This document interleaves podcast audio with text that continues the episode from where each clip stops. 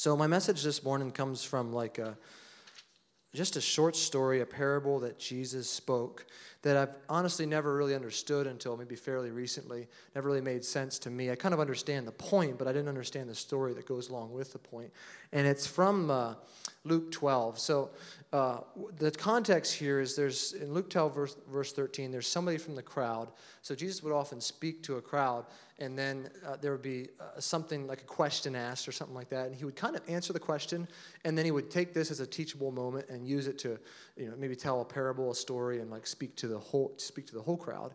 And so that's exactly what happens here in verse 13. There's somebody from the crowd that says, "Teacher, tell my brother to divide my inheritance with me." And then Jesus is like, "Who made me a judge over you? You know, it's not my decision." And then he says, Take heed and beware of covetousness, for one's life does not consist in the abundance of things he possesses. And then from there, he like stems off and creates this teachable moment where he, he tells a parable. And this parable is what, I, what started my message here, or what's got me thinking about you know, what I wanted to speak about this morning. Here's the parable. We're going to read over It's really short. Um, in 16, it says, Then he spoke a parable to them, saying, the ground of a certain rich man yielded plentifully, and he thought within himself, saying, What shall I do, since I have no room to store my crops?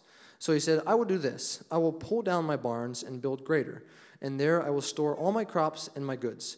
And I will say to my soul, Soul, you have many goods laid up for many years. Take your ease, eat, drink, and be merry.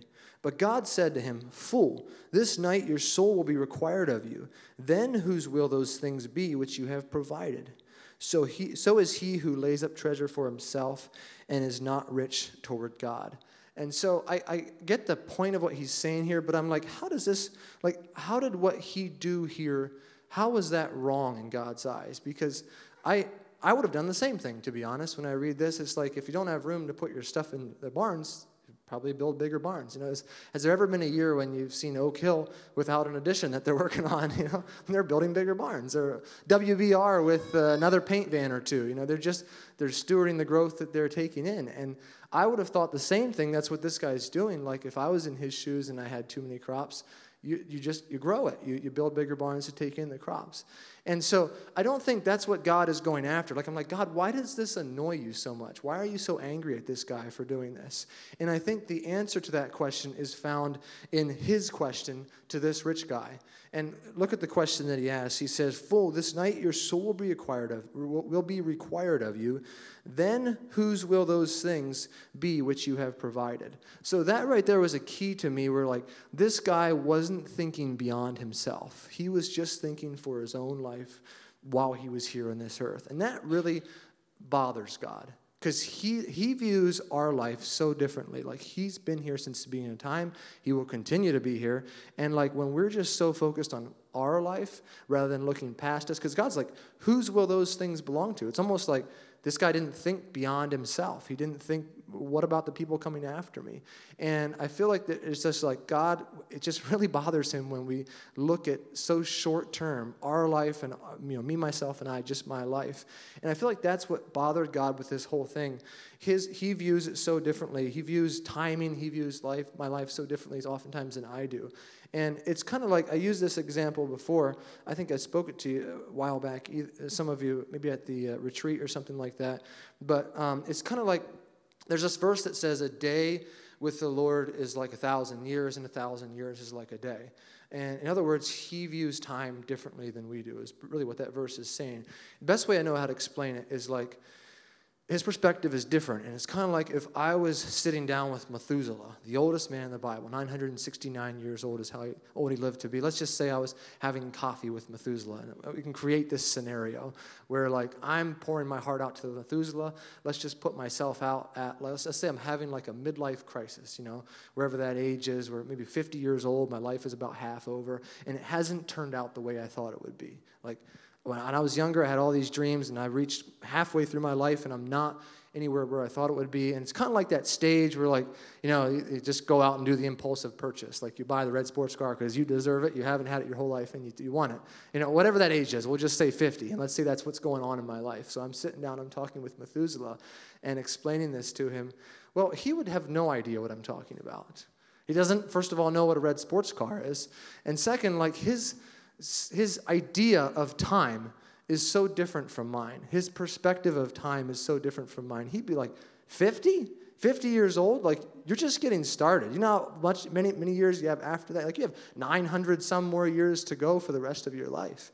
And I feel like, like that's in a sense that's God's perspective for our life. Like our life is so short with what God sees here. You know, it's just a drop in the bucket. It's a grain of sand on the beach. It's so so short.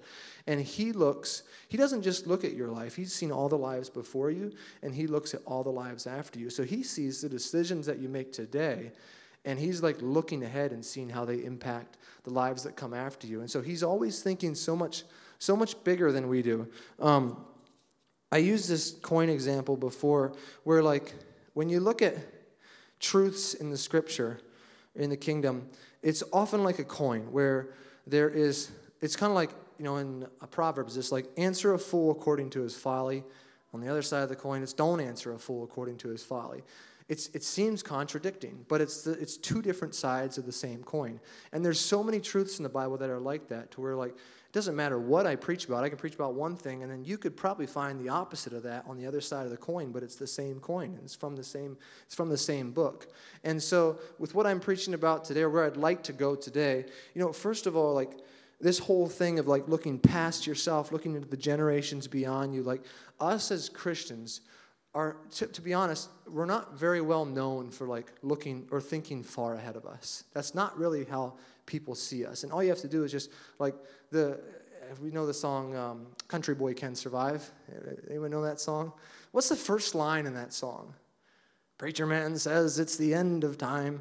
You know, that's kind of like the thought that that's that's the label that's put on Christianity. We're like that, you know, that preacher on the street corner, end of the world, shouting it's the end of time. That's, that's the general thought among Christians. And it's not necessarily a bad thought. Like, it, it is a side of the coin. And, and it is true. Like, we don't know when Jesus is coming back. We don't know when, how long we're promised. We, we might not be here tomorrow.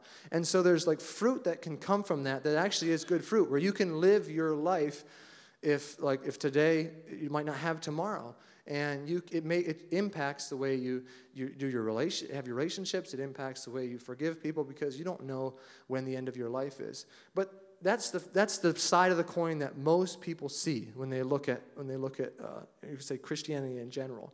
We don't do very well with the other side of the coin. It's almost contradicting thoughts, but it's the same side of the coin. The other side of the coin is what if there's generations after generations after generations after generations after us? We, you just don't hear that very much in the church. I feel like you're starting to hear that a little bit more, but it's something that you just don't see a whole lot. And the truth is that, like, your life, you're living a life based off of what somebody else has sown.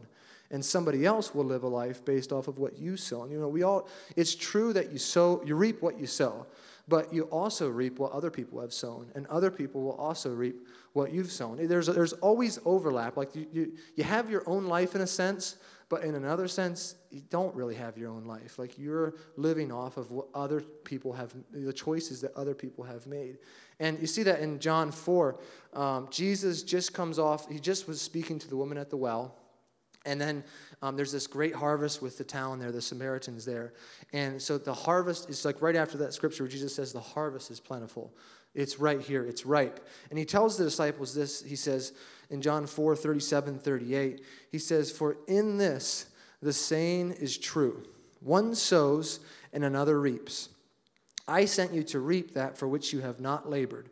Others have labored, and you have entered into their labors. And that's true with our life today. We're like, Others have made decisions, they've labored, and we've entered into their labors. And that's what he's telling these disciples. He's like, The harvest is here, it's ready. You guys didn't do the work to get it ready, but you get to take it in. You get to reap what they've done. And then we also, we get to do the work for other people to reap what, what we've sown. And he, he sees this in, in John 4. It's really, I mean, it's a ripple effect. There's, our lives have such a ripple effect that it's just it's crazy when you think about it. A little bit scary too but when you think about like little decisions that you make that impact the lives of other people that completely change their life and, and, and maybe yours. Like i look back just a couple examples I, don't see Tim Gingrich here in the service here, but I remember meeting him for the first time. He comes here to Wellspring. He's moved here. I was down in North Carolina for a youth conference, very similar to the Rugged Retreat, a whole lot bigger, hundreds, hundreds of kids. And uh, I didn't know very many people, probably two or three, uh, just basically my carload that I came down with, and it wasn't many. And so I was just sitting there people everywhere. It was the beginning of the conference, and I think there were some people playing volleyball or something like that, and I was just sitting off to the side. Happened to be sitting beside this guy, Tim. I didn't know his name was Tim, but it was him. He was from Kentucky. And somehow we strike up a conversation. I don't know what caused me to just like stick my hand out and introduce him, but introduce myself, but I did. And we met and started somehow talking about deer hunting. Again, I have no idea how we started talking about deer hunting. Maybe he was wearing camouflage or something like that. And it just it started a whole conversation. And then from there, it was the beginning of the weekend, so we had the rest of the weekend kind of like see each other here and there and like build up a little bit of a relationship. Find out he's from Kentucky, first time here, it's my first time there. And it just started something. Months later, we, I went to another conference, which was based from the same organization in the winter, and this was in Virginia or West Virginia and somehow ended up inviting him telling i told him that i was going to be there and there was a couple other friends that i brought along that were going to be there and we met him again there. And then from there told him about discipleship. Discipleship started up in the winter. I think it was the next year he came here for discipleship and then ended up moving here and started a business here and then eventually married emily who's just down uh, uh pennsylvania new york border and met her down there and um, then they got married and it's like it just never ends. Like it just keeps going. And it all started from me just sitting down next to this guy I didn't know and started talking about deer hunting. And now there's people that are employed by him. There's people that have moved here and have come to this church that, that work for him because of the business that he started here. And it's, it's crazy when I think about little stuff like that and how that's impacted um, lives just because of these little decisions. And I'm, I'm living my life probably off of somebody else's small decision that they made and it created a ripple effect. Now here I am and it keeps going on. You know, we look at the Martellos. I remember meeting uh, a guy that went to Hammondsport School, was one of Jeff's teachers. He's, Jeff was a Spanish teacher and somehow ended up getting to bring him to church. Uh, not Jeff, but his student. And uh, then his student, the guy that I knew, said, Hey, his Spanish teacher is a Christian. He wonders if he, if he could invite him to this camp meeting where Harold Eberly showed up in 2015. And I said, Sure, you can invite him. And so we invited him, and I met Jeff for the first time back in 2015 at the camp meeting. Somehow we got phone numbers. I don't know, but I ended up having his phone number. Years and years later, which 2020, all the churches are shut down. Wellspring is one of the only one that, ones that's open. And somehow Jeff finds out that Wellspring's open. I remember getting this text from him. I haven't talked to him in a long, long time, years. And just he's asking me if churches, if our church is open and if we're taking, if guests are allowed to come. And through that, he ended up coming here, and now their family is like such a vital part of what we do here at Wellspring. But it was just through like a friend of a friend of a friend, meeting someone here, exchanging phone numbers, and and it's changed it's changed lives. And so it's just this ripple effect thing is, is crazy when you think about it. I think like your life is just so much so much more than, than yourself. I think that's what jesus was saying when he's like lose your life lose your life hate your life then you'll find it. Like it's looking past yourself. It doesn't mean to like hate your life as far as like hate yourself, hate your circumstances. No, it just means to, like, he's saying this is a whole lot bigger than you. You know, just the same thing with the guy building the barns. Like, this is a whole lot bigger than you. You've got to, you've got to, in a sense, step back and say, what am I building that goes way, be, way beyond me? That's when you find life. Um, there's this passage in Jeremiah we know it. I think it's actually the passage where the really familiar verse where Jesus says, or where he says, I know the plans I have for you. It's right around that area somewheres. But before then, um, Jeremiah 29 4. Here's the context of what's happening here. The Israelites are going into captivity, and God is causing it. He's actually causing them to go into captivity for 70 years. So imagine that, like the rest of your life. You're going to be moved, you're going to be uprooted, put in a, a, a town that doesn't you know, they're, they're different culture, different beliefs, they don't love God, and you're stuck there for the rest of your life, 70 years. And you know, just put yourself in that scenario. Like, what, what would you be your first response if that was you? My first response would be like, I'm not investing in this town. I'm not putting down my roots. Like 70 years, like this is not my town. These are not my people. This is not my culture. 70 years would be over. Like it, it's my gut instinct is to like not not let myself you know, be a part of that community, be a part of that town. But here's God's um, uh, charge to these people in verse 4. He says, Thus says the Lord of hosts, the God of Israel, to whom all were carried away captive whom I have caused to be carried away from Jerusalem to Babylon. So he says it right there, like he's just honest. He says, I've caused this. I've caused you to be captive and carried away to, to Babylon. Here's what he says He says, Build houses and dwell in them, plant gardens and eat their fruit. Take wives and beget sons and daughters, and take wives for your sons and give your daughters to husbands, so that they may bear sons and daughters, so that you may be increased there and not diminish. And seek the peace of the city where I have caused you to be carried away captive, and pray to the Lord for it. For in its peace you will have peace. It's just a it's just a powerful several verses there. Some of the translations say, "Seek the welfare of the city, for in its welfare will be your welfare." It's connected with the city. They're only going to be there for 70 years, but God's like, "No, you got to build houses. Build houses that last more than 70 years. I think dwell and then plant gardens, have kids, seek the peace of this city who is not these aren't your people, these don't have your beliefs, but he wants them to seek the peace of this city, for in that city's peace your peace is connected to it to it. And that's like that's my challenge i think for this sunday service is like i just wanted to i want to challenge that like short range thinking in the sense where like even if you're not going to be here long even if you don't feel like you're going to be in Penn Yan long or anything like that like there is a sense where you can live you can i think there's a way we can live where'd my coin go? There's a way we can live where like yes, we realize we don't we might not have tomorrow. That can affect the way we live our life. There can be fruit from that because we can realize that, you know, I'm going to forgive quickly. I'm going to put relationships first because I might not have tomorrow. At the same time, I might. I might have tomorrow, so I'm going to invest. I'm going to grow. I'm going to let my roots grow deep and just put myself into whatever community and people group I'm a part of because this is going to affect my kids. This is going to affect my grandkids and all the people that are beyond me. You know, I'm just so glad that my parents have sown into their community because it's affected my life. Glad my grandparents have done the same thing. It just keeps going. And so I think there's a way we can live where we can we can have both sides of the same coin. And then for, I mean, and please understand my heart. I don't mean to throw away the first part where it's like I don't want to I don't want to make fun of or, or or toss that out where it's like might be the end of time. But for this morning, I want to reveal the other side of the coin and talk about we might have a lot of time in front of us, and I think there's a way where we can live, where we can we can uh, show both sides of the coin in our life. So that's my challenge. Um, this this proverb right here, I, I, I, was telling the group before. I don't really have a. I don't know if this is a Father's Day message. I suppose it could, but this one right here, I came across this verse, and it could speak to uh, the fathers for sure. It says in Proverbs 13, 22, a good man leaves an inheritance to his children's children. And so it just gives that thought where, like, you're thinking beyond yourself as a father. You're thinking to your children, thinking to your children's children. You're thinking much more beyond your own life. It's, it's just a whole new level of thinking. It, it stretches my mind. There's this story, I've shared this before up here preaching, but um, we know the company Guinness, Guinness Beer. They're started in Ireland. In 1759 was when they were started. 34 year old Arthur Guinness was the one that started the company, and he signed a 9,000 year lease at the Saint, to use the location at the St. James Gate in Dublin, Ireland. They're still uh, there. they have a long ways to go. 9,000 years. Imagine signing that paper, 9,000 years. Like, that is just a whole different level of thinking. we don't think that far ahead, but um, well, you sure can lock in a good rate. Like if uh, years, I'm sure like the generations to come after this are going to be pretty glad that he signed that lease because it's going to be it's it stays the same. The, right, by the time it gets to nine thousand, it'd be like you're paying a, pen, a penny a month, you know.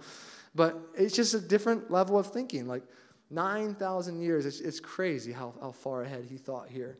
Um, and that's kind of like what I wanted to stretch in myself and in our own minds. We're like, let's look at the other side of the coin and be like, there is some incredible fruit when you realize that, you know what, there might be generations coming after you. It changes the way you live here. It changes the way you, you, you, you grow. It changes the way you invest. It changes the way you put yourself into your community. And I think there's something that trips the heart of God when he sees people doing that. Like the early story when I shared, you know, there's something, something that God sees when you're, when you're building, let's say, a business and you're, you're, there's nothing wrong with building bigger barns. I don't, I don't believe so um, as long as it goes beyond yourself, because God sees, He's seen all since the beginning of time. He sees all ahead, and that's what He's focused on. He's focused on, you know, to be honest, He, he loves us. He's, he, he, he's so directly involved with our lives But he's also looking ahead. He's also looking at what, what are we building that affect the generations to come after us. Um, this song right here, I mentioned, you know, I feel like this whole thought process is changing in the church. Like, um, we haven't been very well known for thinking kind of long range, way out ahead of us, but I, I think it's changing, to be honest. And, and one of the clues that causes me to think that way is in this new song. I came across this song last year, I think. It, I, everybody probably did if you're somewhat in the Christian music circles. The song is called The Blessing. Powerful song.